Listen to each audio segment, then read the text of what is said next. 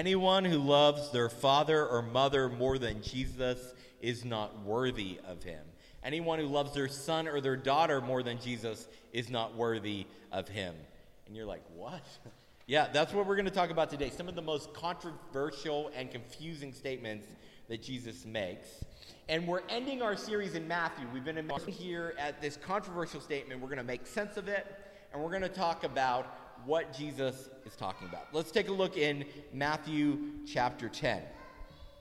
Whoever acknowledges me before others, I will acknowledge before my Father in heaven. But whoever disowns me before others, I will disown before my Father in heaven. Do not suppose that I've come to bring peace. I did not come to bring peace, but a sword, for I have come to turn a man against his father, a daughter against her mother, a daughter in law against her mother in law. A man's enemies will be members of his own household. Anyone who loves their father or mother more than me is not worthy of me.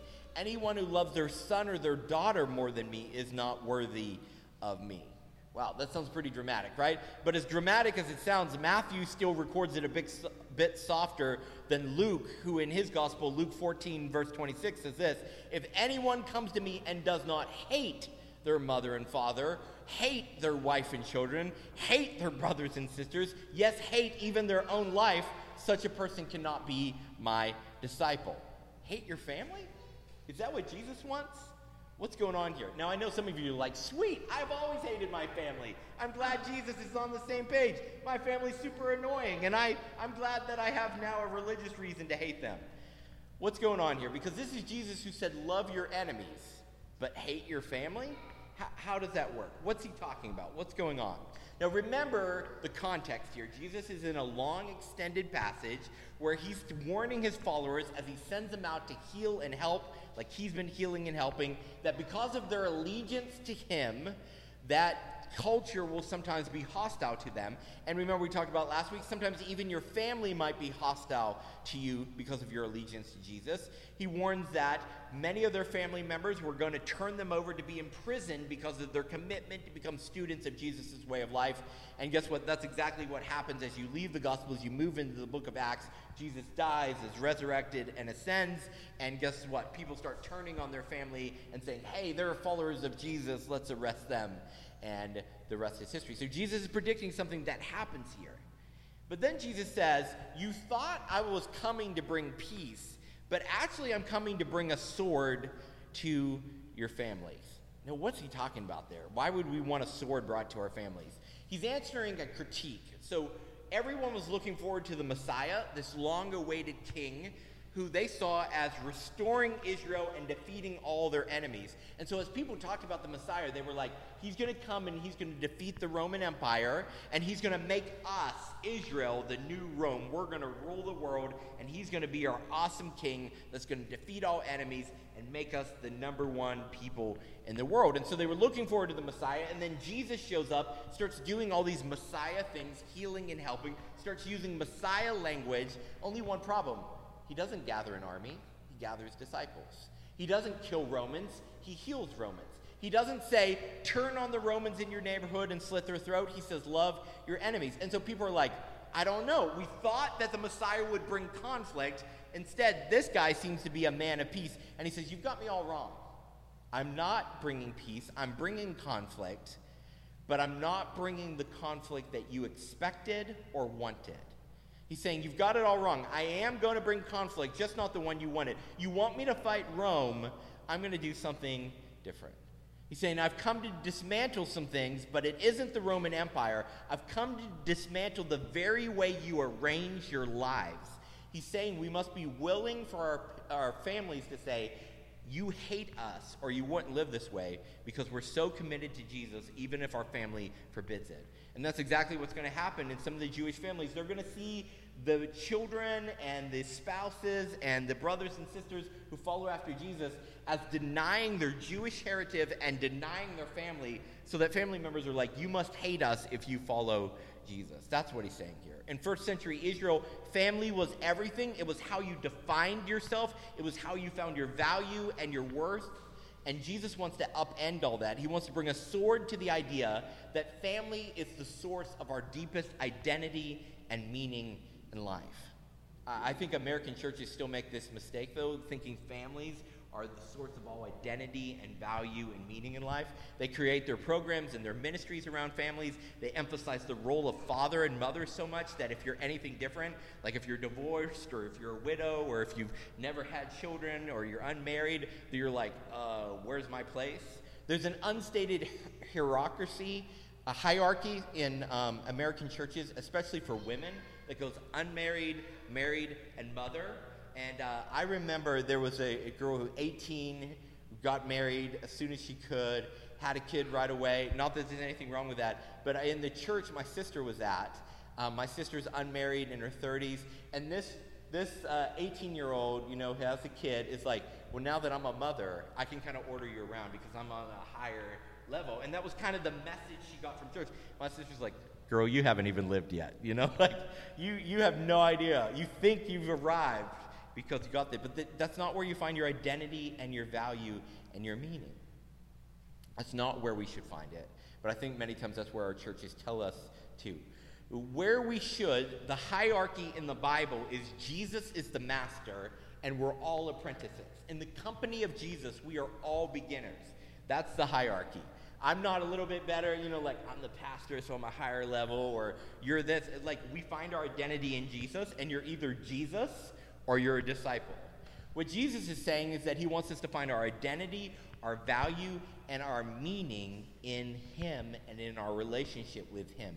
Our identity is as a disciple, not as a father or a mother or a brother or a sister or as a wife or as a husband. It is not in whether you're a married or unmarried parent or not. Your value is in being a beloved disciple. Your meaning is found in being with Jesus, becoming like Jesus, and doing what he did. Jesus says, you're enough. You don't have to become more in order to become valuable. You're worth dying for just as you are, regardless of whether or not you ever have a family, whether or not you have any of these family ties or family titles. What Jesus wants is for you and me to become agents of love and people of peace, someone who lives and loves like he does. That's his goal for your life. And you can do that whether you're married or unmarried, whether you have kids or without whether you have all the titles and all the dreams and all the accolades and everything you want or not, because our value is not found in those things, it's found in being a disciple. And Jesus is so brilliant here. I often think about Jesus as being good. You know, we talk, well, he's perfect, he's sinless, he's good. But we don't talk enough about how smart he is. I think Jesus was the smartest human who ever lived. And if you look at his teachings, they just they cut right to the heart of the human condition. Look at how brilliant this is. This is what essentially he's saying.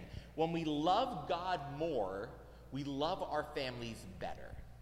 When we love our families more than God, we love our families worse.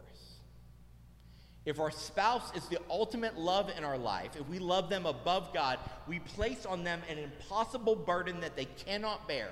We put on them a burden to fulfill us, to affirm us, to satisfy the deepest longings of our heart, and that pressure crushes people and it ruins relationships. People become objects to complete us instead of people to love and sacrifice for. There's so many romantic comedies where it's like, you complete me, I'm incomplete without you. And that looks really great in a movie, but you live that out over a lifetime and it's crushing because a person cannot complete you. As Augustine said, there is a God sized hole inside of you, and if you try to fill it with anything other than God, you're going to feel more empty. And we have people, uh, millions of people in our world, in our city, in our nation, who are trying to fill a God sized hole with a relationship with parenthood, with a new role, a new title, a new car, and none of those things satisfy. We have to find our identity and purpose in a relationship with God. When we find our ultimate love and satisfaction with God, then we can love other. If we don't, people become objects to complete us instead of people to love and sacrifice for. It makes our relationships transactional because we love this person ultimately because they fulfill us, they satisfy something in us. It makes love selfish. But if God is our ultimate love and the source from which we find our identity and meaning and worth, I can love people without needing them to behave a certain way, without needing them to affirm me in any way. I can love because the source of our deepest center is a well that has depth outside of the relationship to feed it. Um, my mother in law, she often uses this example with my nephews and my niece, and, I- and I think it's good. She's like, Are you a bucket filler or a bucket emptier? Everybody's got a bucket, and are you taking from their bucket or are you filling their bucket? And I think that's a good thing to teach kids. But at the same time, if it's always a transactional relationship, there's sometimes where the people you love most have nothing to give you, nothing for you to take from, and so it's not mutual, mutually beneficial. And at that point, you have to find a way to fill your bucket outside of them. You have to find a deeper source of love in order to fill them up when they have nothing to give back to you.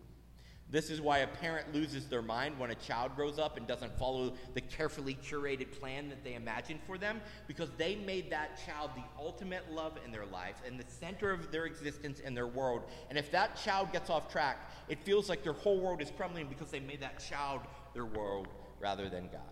If your spouse is the center of your identity, value, and purpose, what happens when they die? Jesus is the only identity we cannot lose. He never runs out of love for us.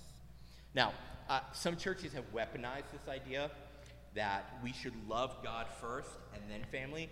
Some churches have weaponized this idea and they're like demanded lots of church attendance and lots of volunteering at the expense of your family in order to benefit the church.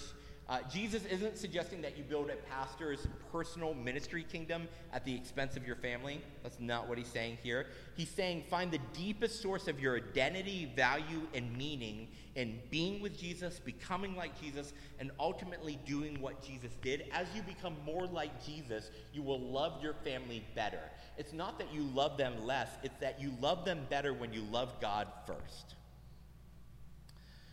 So, if we're supposed to be about becoming like Jesus and ultimately doing what Jesus did, what did Jesus do? Well, he sacrificed himself for others. Let's look at the final verses in chapter 10, verses 30 through, 32 through 42. Um, yeah. Whoever does not take up their cross and follow me is not worthy of me. Whoever finds their life will lose it. Whoever loses their life for my sake will find it. Anyone who welcomes you welcomes me. Anyone who welcomes me welcomes the one who sent me. Whoever welcomes a prophet as a prophet will receive a prophet's reward. Whoever welcomes a righteous person as a righteous person will receive a righteous person's reward. And if anyone gives even a cup of cold water to one of these little ones who is my disciple, truly I tell you, that person will certainly not lose their reward. Becoming like Jesus means making everyone feel welcome and wanted in the kingdom of God. And you notice Jesus here mentions taking up your cross, carrying your cross. Um, th- we have such a, a safe version, a neutered version of the cross today because it's so associated with religion and faith. But in the first century, the cross was such a disgusting image of shame and death. Um, after his death and resurrection, we now think of the cross as a hopeful thing. But it, in Jesus' day, the cross was seen as something dark and something, um, something that was burdensome and a, a, part, a gross part of society. Uh, the only way I can kind of make us feel the same thing is it's like Jesus says, uh, instead of take up your cross, it would be like him saying, hold out your neck for the Taliban executioner's sword. Like it, it hit like that to the people hearing this. But he's telling us and them to sacrifice for the good of others, to make people feel welcome and wanted like he did, to give to those in need. Jesus says when we do this, not only are we like him, he says we are doing it for him. We're giving it directly to him. He says, when you greet someone, you're greeting me. When you give a cup of water, you're giving it to me. Jesus is reinforcing what he said earlier that we love people better when we love God most, and we show our love to God by loving people. Offering a cup of water, offering a word of hope, offering a hug. We're both giving it to God, he says, but we are acting on God's behalf towards people. As we work to become people of peace and agents of love, as we ask Jesus to heal the broken things in us and around us, and as we ask him to use us to bring healing into the world, um, we need to remember that we are acting both as Jesus, but the things that we do, he says, are things for him, to him. So many times, the people, the person in front of me, I think about, like, well, what have they done for me?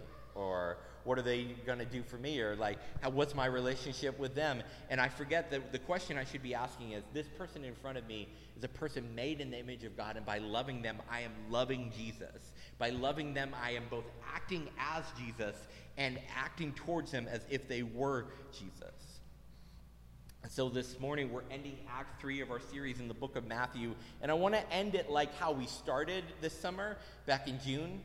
Uh, we asked the healing king to bring healing to our homes and our neighborhoods and our hearts and our cities. Remember chapters 8 and 9 were all these healing stories. In chapter 10, he sends out, us out to heal too. And so this morning, I, I want to end in a different way. And as the, the introvert in me hates this, and uh, but we're just going to do it. Um, will you just let's just gather together and pray together as we end our series in Matthew this morning, um, and let's just pray for God to heal our relationships, to heal our families, to heal our workplaces and our neighborhoods and our city, our world, heal our bodies, heal our dreams, heal our hearts. Let's just gather up and pray for a few minutes, okay?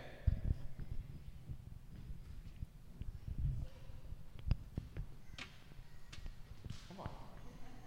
I know this is weird. It's okay. I feel weird about it, but I left it in my notes. And just as I pray, just pray along quietly or out loud, however you want. Let's just pray together. Lord Jesus, we ask you to heal. You're a God who heals. And we are broken people in a broken world. And there's so much brokenness around us and in us. Um, God, every day there's things that I think, why can't this broken thing in me get fixed? And there's broken things in the people that I love and in my relationships with people. And many times I'm the one breaking them. And God, I just pray for these people gathered here that you will heal us that you will heal our hearts, that you will heal our bodies. For those not here, Lord, that you, you will heal their dreams, how, how brokenhearted people are. I know people who have wept with me this week because their lives, there's so much brokenness. And Lord, I ask that you heal because I'm powerless. I can't do it. And I ask that you do it in us and through us. Heal our neighborhoods, Lord, that are filled with many times violence and people who are lonely and depressed and hurting.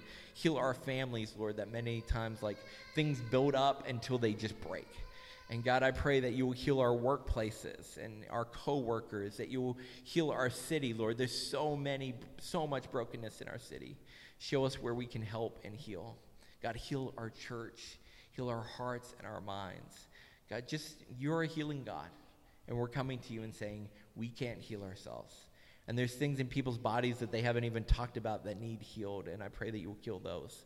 And Lord, I pray that you would just give us a heart that sees in every human face we see your face.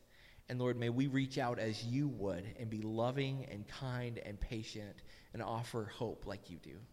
Lord, we pray to you because you're the healing king. You're the only one who can help us. We desperately need you, and we invite you, Jesus, to come and heal.